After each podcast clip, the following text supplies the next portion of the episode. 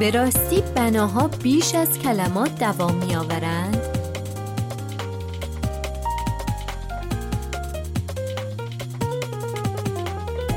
روی موج نمانا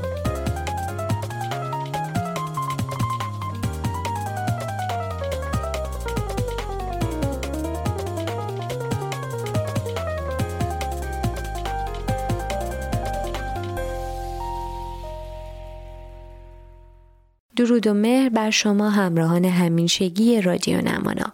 امیدوارم حال دلتون خوب و تنتون سلامت باشه. من آنهیتا سماواد هستم راوی پادکست معماری رادیو نمانا و امروز در خدمتتون هستم و می‌خوام یک موضوع چالشی و مطرح این روزها رو در واقع در میون بگذارم و با همگی صحبت کنیم. و مهمون این اپیزود جناب آقای محمد رضا کوهسادی عزیز هستند اما پیش از اون که بریم سراغ سوالات من از ایشون خیلی لازم می‌دونم که بگم چی شد که خواستم این اپیزود رو براتون تهیه کنم و باهاتون به اشتراک بگذارم. داستان از تجربه های کاملا شخصی شروع شد. کاملا شخصی.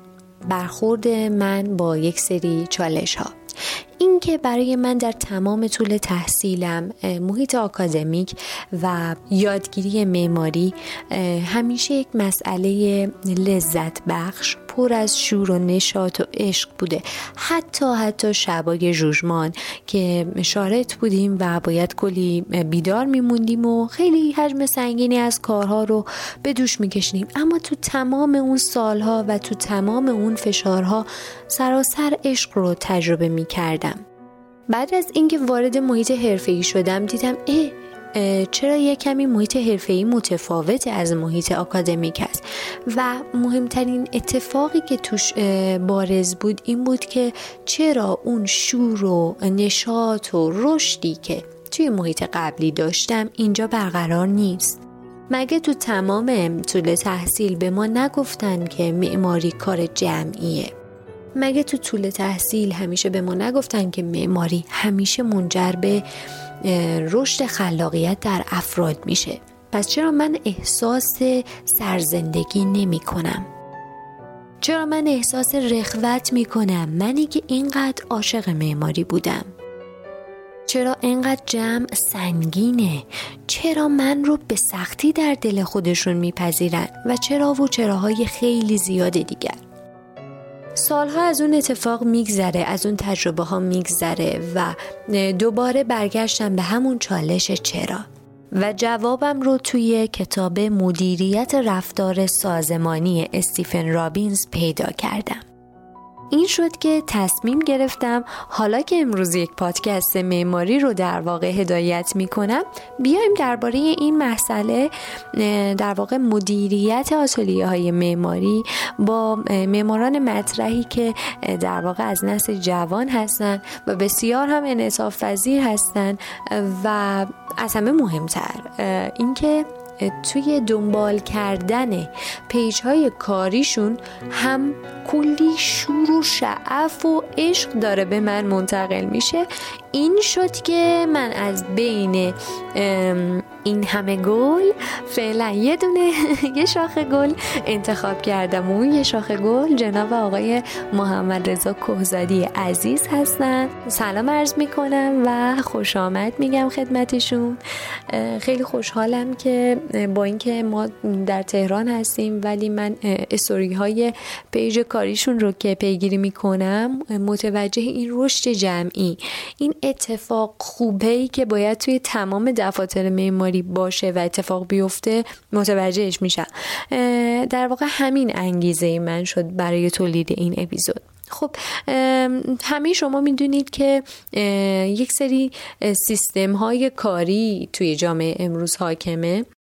که بارزترین و رایج ترینشون همون سیستم کلاسیک و سنتی هستش که فقط توش کنترلگری حاکمه. یعنی شما سر این ساعت بیا سر این ساعت برو. این مجموعه خدمات رو انجام بده. یک سری محیط های آسیبزایی حالا کاری اتفاق بیفته. توشون رشد فردی بیشتر مطرح باشه. همه برای یکی کار کنن. نه همه برای همه. نه همه برای رشد جمعی. نه همه برای در واقع رشد اون انعطاف پذیری. اصلا وقتی میایم درباره سیستم جمعی صحبت می‌کنیم بارزترین فعلی که استفاده میشه معمولا توی صحبتامون رشده. رشد سازمانی هست رشد فردی هست رشد جمعی هست رشد پروژه هست رشد اجتماعی توش هست. یعنی یک اتفاقیه که باعث رشد همه چیز میشه. اما تو رشد فردی کی سود می‌بره؟ فقط یک نفر رهبر اون در واقع سازمان لیدر اون سازمان یا هیئت مؤسس اون سازمان بهتره بگم. اولین سوالم رو با همون چالش قدیمیم شروع می‌کنم. آقای کوزادی عزیز ای لیدر یک تیم. ای مدیر یک مجموعه. جدا از صحبت های حالا کمالگرایانه و کلیشه ای یا در واقع میشه گفت کمال طلبی ها رو فعلا حالا کنار بذاریم. شما الان تو دل کاری. به عنوان یه مدیر چه عواملی رو توی زنده نگه داشتن پویایی یک آتولیه مؤثر می‌دونی؟ اینکه حالا اون پویایی آتولیه می‌تونه چه مزایای فردی رو برای یک کارمند معماری تولید کنه و چه مزایای جمعی رو برای دفتر می‌تونه تولید بکنه.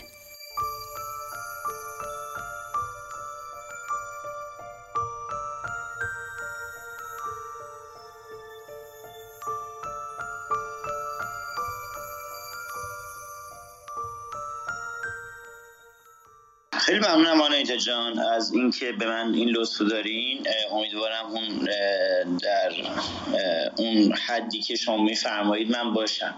ارزم به خدمت شما که ببین در مورد این پویایی و این حسی که حالا بخواد توی یک فضای کاری یا هنری یا حتی آکادمیک بخواد ایجاد بشه من فکر می‌کنم در درجه اول به خود اون شخصی که به عنوان مؤسس یا به نفر اولی که تو اون فضا حضور داره یا روز اول اونجا هست برمیگرده حقیقتا.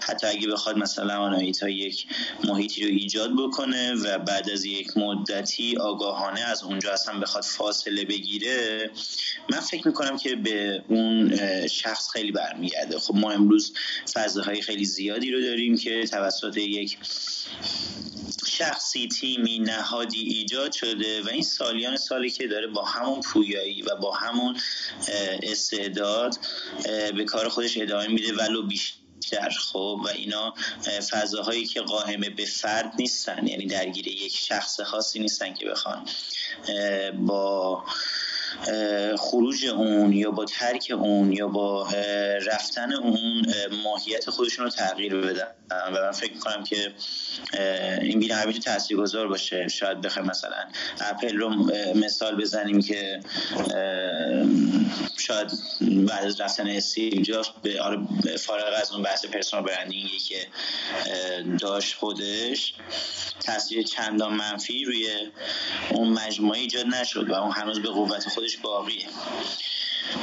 یا مثلا می‌خوایم توی همین معماری تو ایران مثال بزنیم. خب حضور خانم سویلا بسکی و ایجاد جایزه معمار و مجله معمار و ادامه اون داریم می‌بینیم که هنوز به قوت خودش باقیه. مسلما با ترک اون شخص ممکنه که یک خلالی یا یک تغییر نگرشی در نگاه اون مجموعه وارد بشه. ولی این به اون صورت تاثیرگذار نخواهد بود. من فکر می‌کنم که به این مسئله خیلی برمیگرده و اینکه اون شخص چقدر علاقه به اون فضا باشه. یعنی مثلا من به عنوان کسی که روز اول این توی این فضا بودم چقدر علاقه من به این مجموعه هستم چقدر علاقه من به این کار هستم چقدر دوست دارم این کاریه که دارم انجام میدم. خب تو تصور بکن که زمانی که در یک خانواده یک، یکی از اعضای خانواده داره تلاش می‌کنه به ایجاد یک فضای مناسب و داره یه جورایی اوضاع رو برای لذت بیشتر از اون اتمسفر آماده می‌کنه مسلما ما بقیه اعضا هم یا باهاش همراه میشن یا به واسطه شوقی که اون داره یاد می‌گیرن ازش و حداقل مانع مسیرش نمیشن حداقل مسیر رو براش هموارتر می‌کنن. می‌دونی؟ حضور این آدم ها آدم های همراه و هم مسیر یهو میاد یک روحیه ای رو تو فضا حاکم می‌کنه که باعث بهتر شدن اون حال و هوا میشه. برای ما هم همین اتفاق افتاد. یعنی ما روزی که این فضا رو ایجاد کردیم برای ما خیلی مهم بود که چون خیلی دوستش داریم هم فضا رو هم کاره رو چون خیلی بهش علاقه داریم دوست داشتیم لذت ببریم. ما می‌دونستیم که تایم خیلی زیادی رو قرار اینجا بگذرونیم. و کاری که دوست داریم انجام بدیم. کاری که بچگی من دوست داشتم و عاشقش بودم می‌خوام انجام بدم. و برای اصلا شگفت انگیز بود که یه عالمه آدم هم مسیرم می‌خوام کنارم قرار بگیرم. خب دیگه چی بهتر از این؟ به خاطر بیش از هر کسی خودم شوقش رو داشتم. و آماده شدن اون فضا آماده شدن اون چیدن اون آدم ها کنار همدیگه و وسواس ما روی انتخاب کسایی که قرار بود به این خانواده اضافه بشن هی میومد این مسئله رو پررنگتر می‌کرد. من یادم زمانی که شروع کرده بودم دفتر رو سرباز بودم و خب خیلی تایم بیشتری از روز اون رو توی فضای خدمت و محل سربازیمون میگذروندیم. بعد بعضی روزا هم حتی نمی‌تونستیم بیایم شب باید میمونیم توی اون محیط. ولی کسی که سربازی رفته می‌دونه که هفت روز مرخصی برای سرباز چه حکمی داره. خب خیلی می‌تونه جالب باشه. خیلی طرف برنامه میچینه. ولی من توی اون هفت روز شبا هم دفتر بودم. یعنی هفت روز مرخصیم رو کلا دفتر بودم شبا هم تو دفتر میخوابیدم. به خاطر اینکه خیلی برام مهم بود دیگه. یعنی هیچ جایی فکر می‌کردم که به اندازه این بهم خوش نمیگذره. و اینو سعی کردم منتقل بکنم. یعنی سعی کردم که به بقیه هم بگم که اینجایی که الان توش هستیم جاییه که باید حالمون توش خوب باشه. و زمانی که تو اینو دیکته می‌کنی و با رفتار خودمون رو نشون میدی و اون رو هر کسی هم که وارد میشه ازش لذت می‌بره مثل می‌دونی چی میمونه؟ مثل میمونه که تو وارد شهر پاکی میشی وارد این محله خیلی پاک و تر و تمیز و چست رفته میشی. بعد با اینکه قبلا حالا توی یک فضایی بودی که خیلی راحت همه آشغالا از شیشه ماشین مینداختن بیرون یا پوست مثلا یک خوراکی رو توی پیاده رو رها می‌کردن ولی انقدر که اونجا تر و تمیزه انقدر که همه چی عالیه و تو هم داری به میزان دیگران از اون فضا ولی بیشتر لذت می‌بری. به عنوان کسی که تازه وارد اون شهر شدی سعی می‌کنی که رایت بکنی. بلافاصله متوجه میشی که اینا این موارد رایت کردن این کارا رو کردن که این شهر تمیز شده. پس تو همون کارا رو می‌کنی رایت می‌کنی و اون آشغاله رو بیرون نمیریزی. و مثل دیگران از اون تمیزی فضا لذت می‌بری کسی هم که وارد این فضا میشم همینطوره. می‌بینه که همه دارن میگن میخندن عمده تایم روزشون رو دارن به خوبی و خوشی میگذرونن. حتی برعکس خیلی از تصورات زمانی که وارد این یعنی حالشون بیرون بد باشه وارد فضای کار که میشن احتمالا حالشون بهتر میشه. اینو توی موارد مختلف خدا رو ما شنیدیم و داشتیم. و اونم میگه که خب من چیکار می‌تونم بکنم برای این فضا که اینو بهترش بکنم یا حداقل همینجوری نگهش دارم؟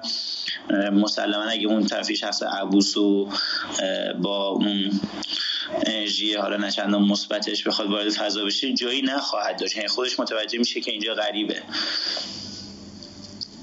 به خاطر همین این یه دیگه خدا رو تبدیل به یه سیستم و یه, یه اکوسیستم شده. از لحظه که کسی وارد میشه. حالا که من باشم چه نباشم. بگو بخنده بچه ها سر جاشه اون حالا اینترتینمنت که واسه خودشون در نظر گرفتن سر جاشه در کنارش یادگیری سر جاشه. و جالب آنه تا من بهت بگم که بی نهایت این توی راندمان ما تاثیر مثبت داشته همیشه. یعنی ما روزایی که حالمون خوبه یا چجوری بگم؟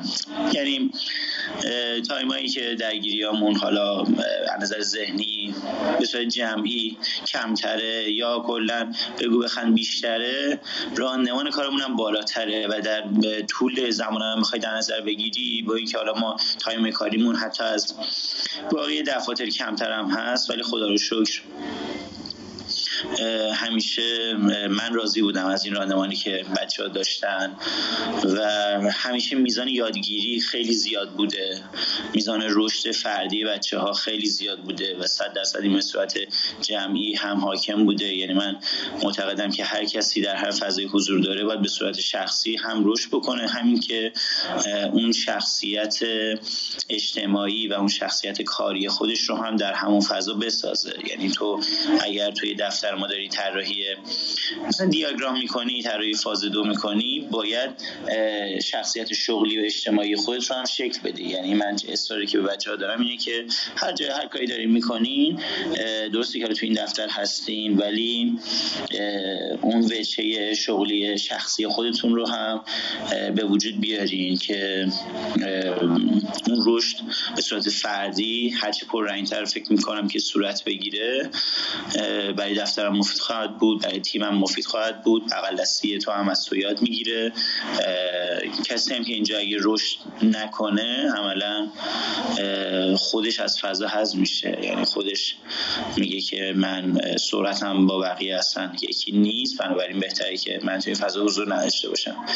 و این همینه. یه فضاییه که باید همه با هم رشد بکنیم همه با هم کار بکنیم همه از هم یاد بگیریم. و یه جامعه کوچیک دیگه. یه اجتماع خیلی کوچولوی 20 نفر است که می‌خواد حال خوب به هم دیگه بده و دفتر اصلا مرخصی نداره. هر کی هر وقت که دوست فقط به مدیر دفتر اطلاع میده و دیگه نمیاد. مثلا یه هفته نمیاد یا دو روز نمیاد. مرخصی برای خانم ها این راحت هم در نظر گرفته میشه. ولی تا الان نشده که مثلا مرخصی زیاد یک نفر ما رو اذیت بکنه یا مثلا ما اینو سوء استفاده ببینیم. یا بچه ها می‌دونن اگه من متوجه بشم که یکی حالش خوب نیست و توی فضا امروز حاضر شده این بیش از هر چیزی حال من رو بد می‌کنه به خاطر اینکه ما هم خودش نمی‌تونه امروز کار بکنه هم باعث میشه که چند نفری کناریش نتونن اون راندمان با حال خوبشون رو داشته باشن. بنابراین هر کی که حالش خوب نیست بنا به هر دلیلی روحی و جسمی بهتری که به هیچ عنوان نیاد سر کار اون روز. و این فقط اطلاع دادن اولا قابل حل دیگه نیاز نیستش که کسی برگه مرخصی و این موارد رو ما اصلا نداریم.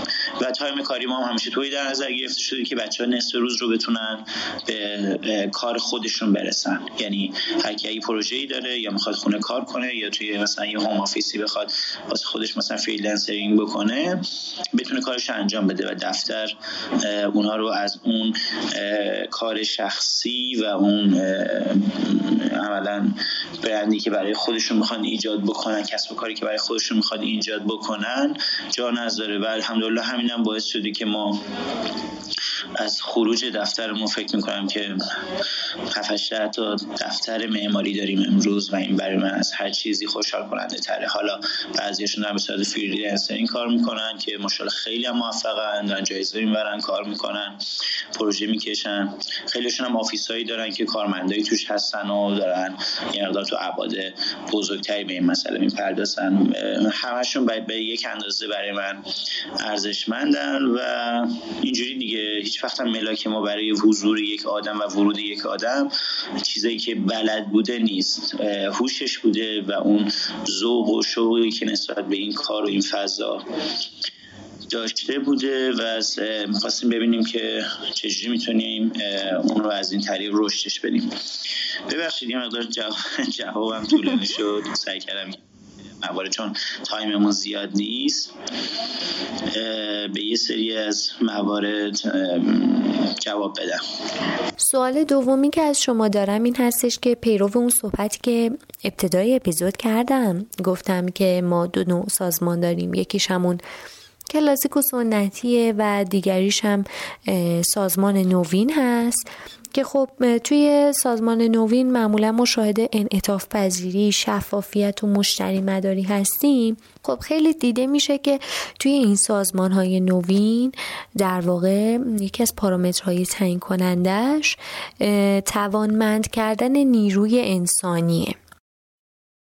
یعنی حالا هر مجموعه ای توی یک سازمان نوین توی این ساختار در واقع میاد یک سری پارامترها رو تو خودش در واقع رشد میده.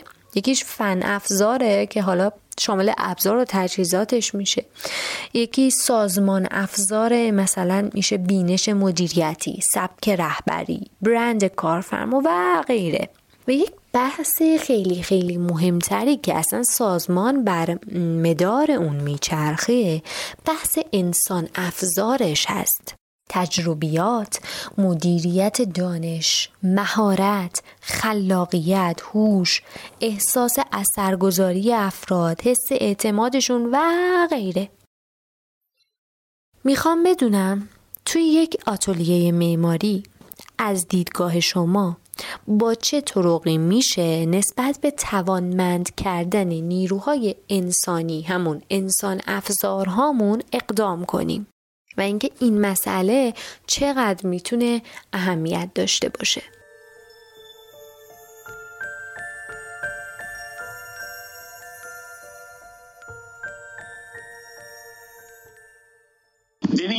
آنایت جان. آخه نمی‌تونیم ما یک فضای پویایی داشته باشیم ولی رشد اون فضا صورت نگیره ولی رو به جلو بودن لحظه به لحظه حس نشه. نمی‌دونم آموزش توش وجود نداشته باشه. کسی که وارد دفتر ما میشن شاید چهار تا پنج تا حداقل نرم افزار یاد می‌گیرن. کسی اینجا به اینا آموزش نمیده. یعنی توی یک محیط پویای آموزشی و کاری قرار می‌گیرن که مثلا به سپرده میشه فلان کار انجام بده. اون مجبور یاد بگیره. هم سریع هم راحت هم بدون اینکه خودش درگیر بکنه به راحتی اون مسئله رو یاد می‌گیره. مثلا یاد گرفتن چه می‌دونم اسکچاپ لومیون کرونا جی مکس راینو اینا چیز عجیبی نیست تو دفتر ما. یعنی مثلا این کسی که وارد میشه با روزی که داره خارج میشه مثلا ازشون بپرسی. تعداد نفسایی که بلد بودن یا تعداد کارهایی که انجام می‌دادن الان روزی که دارن خارج میشن انجام دادن اصلا خود تعجب می‌کنی. ولی این مسئله که اصلا کاملا عادی شده به خاطر اینکه این سیستم طوری کار کرده که این آموزش بتونه داخلش وجود داشته باشه. و این بحث آموزشی که تو گفتی حالا به صورت ورکشاپ داره برگزار میشه یه وقتایی یا ورکشاپ مختلفه مثلا آموزشیه یا تهیه یه سری پکیج ها کتاب ها یا مواردی که باعث رشد بچه ها میشه اینا به صورت مرتب ما سعی می‌کنیم که انجامش بدیم. چرا؟ چون میگم آخه تو دیگه این دنیا انشتین ها رو نمی‌بینه. این دنیا دیگه مثلا ادیسون ها یا تسلا ها رو نمی‌بینه. این دنیا تیم هایی رو دیگه می‌بینه که به صورت تخصص ها و دیسیپلین های مختلف کنار هم میشینن و ایجاد یک میشه گفتش که یک انشتین بزرگ می‌کنن.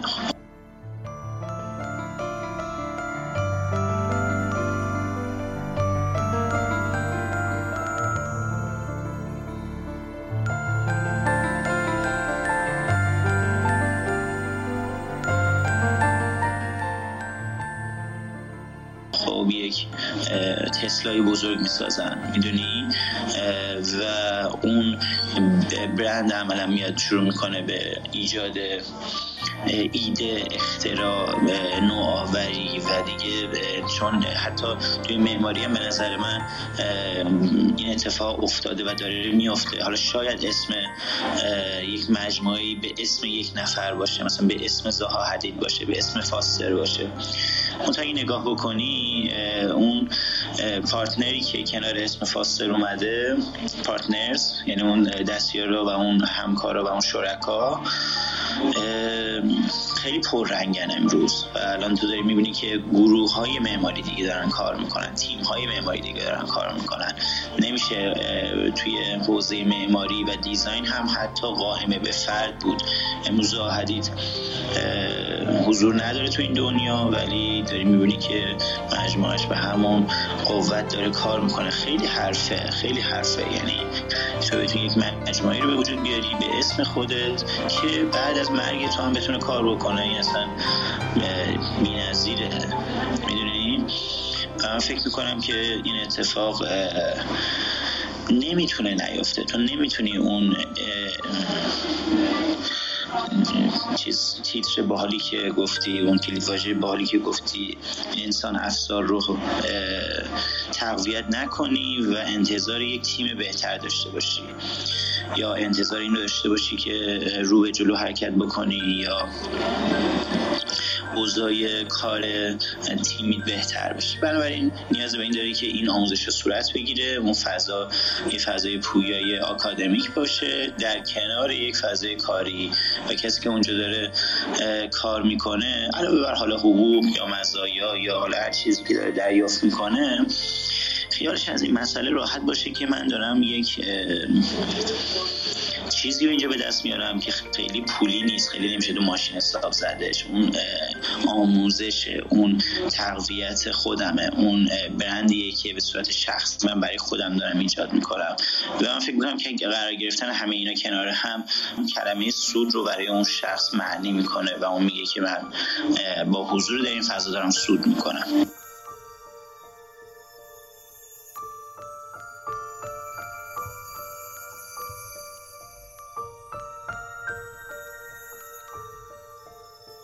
سوال بعدی که ازتون دارم این هستش که توی بررسی رفتارهای سازمانی یک سری الگو خب وجود داره دیگه. ساده ترین الگو هم اینه که خب ما یه کار خوبی انجام میدیم پاداش می‌گیریم. از بچگی همین بوده. مثلا می‌گفتیم چشم اول چشم گفتن رو یاد می‌گرفتیم مامانمون بهمون یه شکلات می‌داد. خب؟ این سیستم پاداش گرفتنه حالا بماند که یک یک وقتهایی می‌تونه آسیبزا باشه اما در کل انرژی مثبتی داره. بماند که خود پاداش مسئله پاداش چندین نوع داره دیگه. اینکه حالا یه سری پاداش ها فنی معنوی یا مالی شما چه جور پاداش هایی رو توی مجموعه خودتون لحاظ کردید و طی تجربه خودتون کدوم ها مؤثرتر بودن مفیدتر واقع شدن؟ یا حتی پیشنهاد بهمون بدین که چه جور در واقع پاداشی می‌تونه تعیین کننده تر باشه؟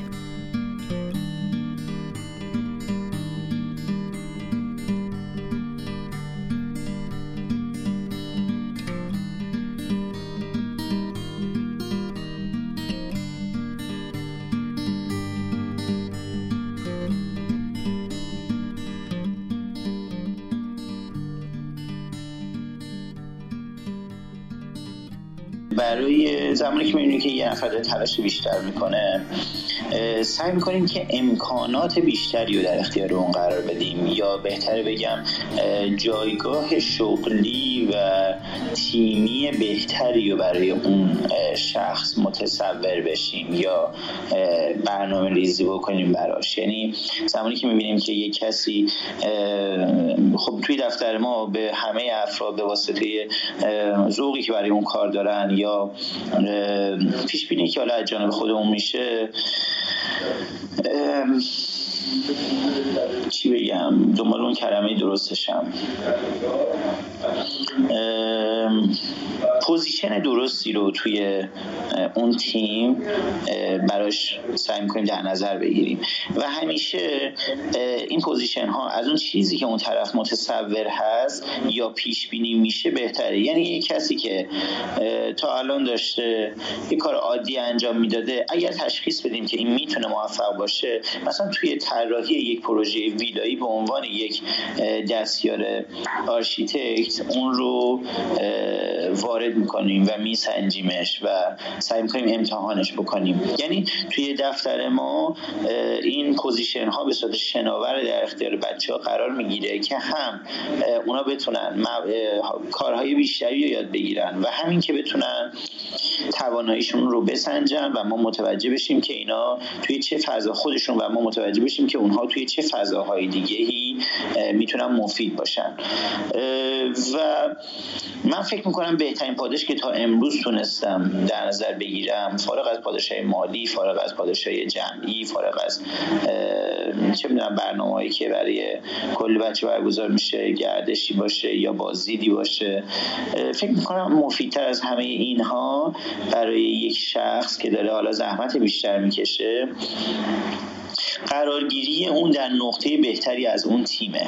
یعنی تا الان این خیلی بهتر از بقیه چیزا جواب داده یا خیلی بیشتر از بقیه چیزا اون اشخاص رو خوشحال کرده. یعنی به مثلا که یک کسی که تا الان داشته مثلا یه کار کوچیک دیزاین انجام می‌داده ما یهو تستش می‌کنیم توی طراحی داخلی و اگه اونجا واقعا جواب بده اونو اونجا نگه میداریم. و این که این طرف یک پله تونسته توی این تیم رشد بکنه تجربه نشون داده که برای خودش خیلی جذاب بوده و بیش از هر پاداش دیگه اونو خوشحال کرده. خیلی ممنون از پاسخ واقعا همه مواردی که گفتین مبرهن حتی از دور کاملا قابل مشاهده است و قابل آمارگیری هم هست واقعیتش مهندس و اینکه حالا پیرو اون صحبت انواع پاداشی که دادن شاید ایجاد چالش کرده باشم. یک توضیح کلی بدم که ما کلا سه نوع پاداش داریم. یک سری پاداش درونی هست و باطنی بهش گفته میشه. مثلا اینکه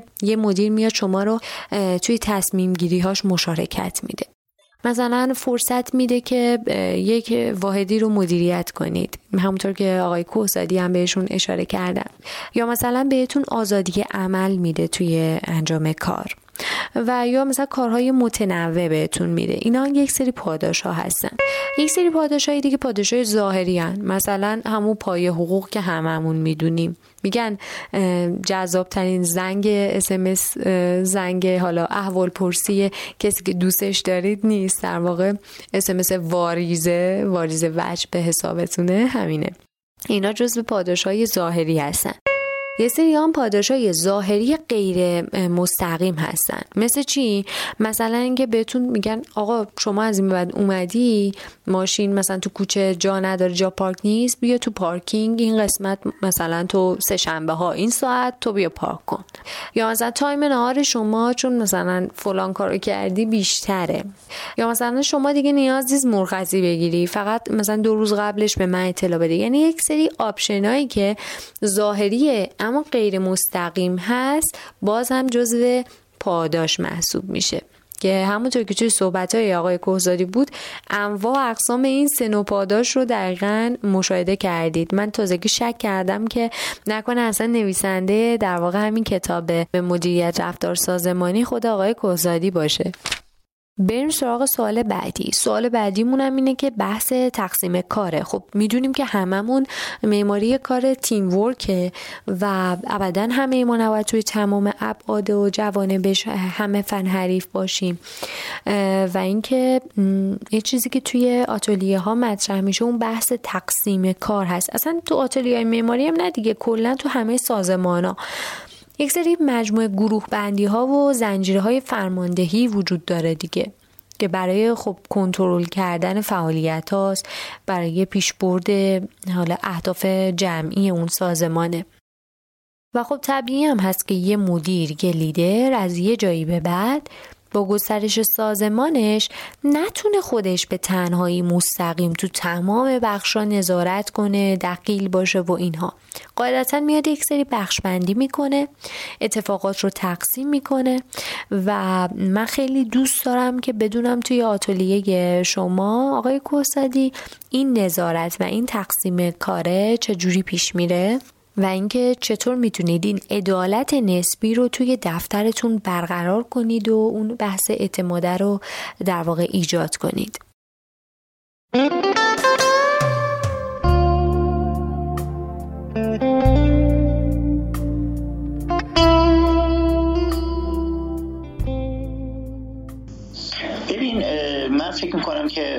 نکات درست متوجه شده باشم مهمترین کاری که اون هد اون دفتر بخواد انجام بده اعتماد به اعضای اون دفتره و فهموندن به اون شخص که این اعتماد داره به تو میشه. خب یعنی ما داریم تو اعتماد می‌کنیم و این موقعیت رو داریم به تو بسپاریم سعی کن که به بهترین شکل اون جواب بدی. خب تا الان من خیلی feedback های خوبی از این مسئله گرفتم. یعنی مثلا به یک نیروی جوونی که کمتر کسی حتی شاید خانوادهش هم بهش مثلا فلان پروژه ای رو در فلان scale نسپرن. ما سپردیم و هواش هم داشتیم و feedback های خیلی خوبی گرفتیم. من امروز توی دفترم مثلا یک دختر خانمی رو که فکر کنم 18 سالش بود که اومد پیش ما. خب یعنی دبیرستانی بود.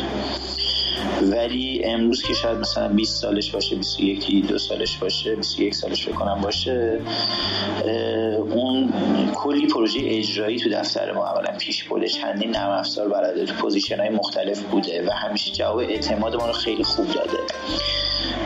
و از قدیمی های دفتر ما محسوب میشه به واسطه حتی سن کمی که داره.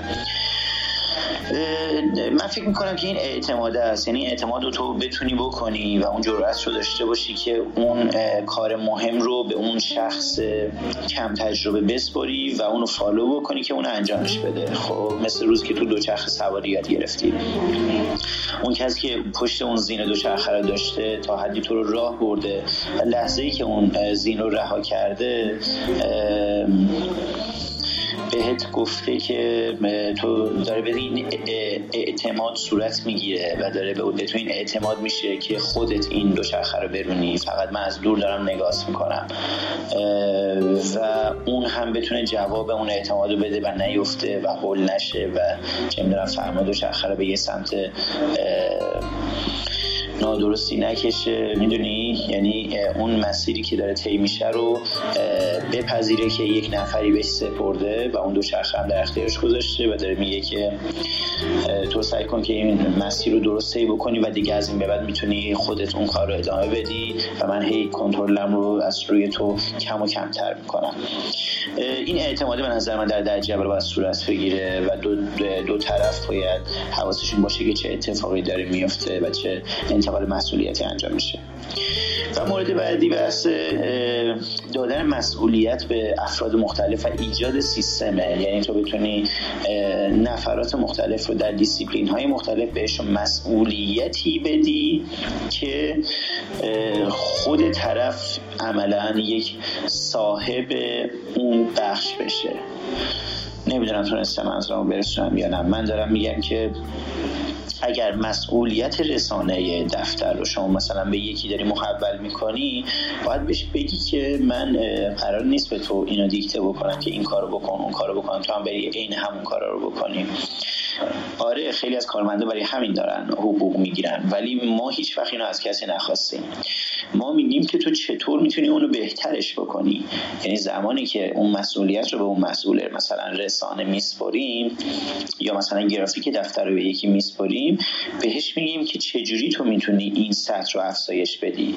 با مطالعه می‌تونی این کارو بکنی؟ با دادن آلترناتیوهای جدید و پیشنهادهای جدید می‌تونی این کارو بکنی؟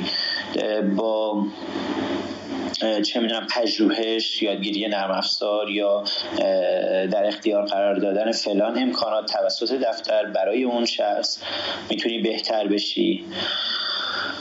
و اینا رو ازشون می‌پرسیم و سعی می‌کنیم که اون فرد رو صاحب اون position بکنیم و بگیم که اگر تو صاحب این position و صاحب این کسب و کار و صاحب این بخش از یک مجموعه بودی چجوری اون رو ارتقا می‌دادی و بهتر می‌کردی و پویاش می‌کردی؟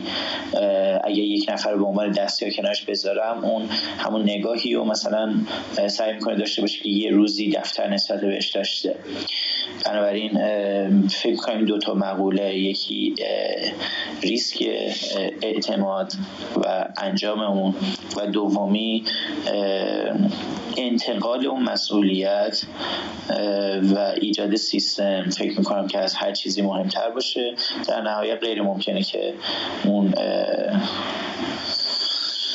نظارت و اون تمرکز توسط حالا اون افراد بالادستی اون مجموعه دیگه وجود نداشته باشه. ولی دیگه یه جورایی منتقل میشه دیگه. یعنی تو آرشیتکتا تو یه جورایی بررسی می‌کنی خط فکری اصلی رو باشون چک می‌کنی.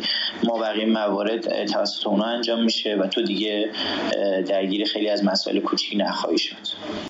واقعا ممنونم از حضورتون. بودنتون دلگرم کننده است. اینکه نسبت به چالش هایی که حالا مطرح میشه از سمت و سوی رسانه های متفاوت اینقدر باز و پذیرا هستید و شرکت می‌کنید و اجازه می‌دید که این آگاهی بینمون انتقال پیدا بکنه. به نسل بعد و تا این آگاهی حتی پخته تر بشه. خیلی ممنونم آنایتا جان. خیلی من لطف دارین شما و باقی بزرگوارانی که حالا این پیام های این شکلی رو به من میدن. خدا می‌دونه خیلی هم برام جذابه هم دوست دارم بتونم چیزی اگر می‌دونم یا بهش رسیدم یا توسط همکارای خیلی خوبم که توی دفتر و توی تیممون دارم و یاد می‌گیرم ازشون رو بتونم به باقی عزیزان به واسطه یه رسانه این چنینی که الان شما در اختیار دارین منتقل بکنم و امیدوارم که تونسته باشم این کمک رو کرده باشم و در نهایت خیلی ممنونم ازت که این افتخار به من دادین که بتونم هم کنارتون یه سری چیزا یاد بگیرم هم یه سری هم مواردی که توسط باقی عزیزانی مثل شما به منتقل شده رو توسط این رسانه به یه سری دیگه از عزیزان انتقال بدیم.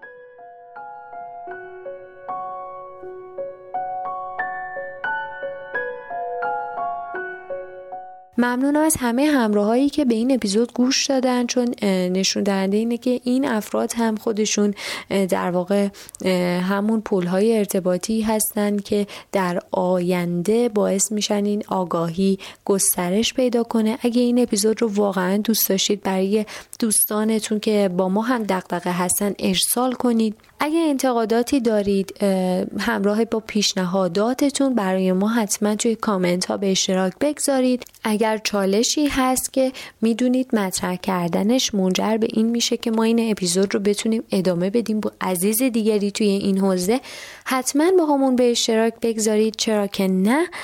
راه برای در واقع انتقال مطالب همیشه باز هستش.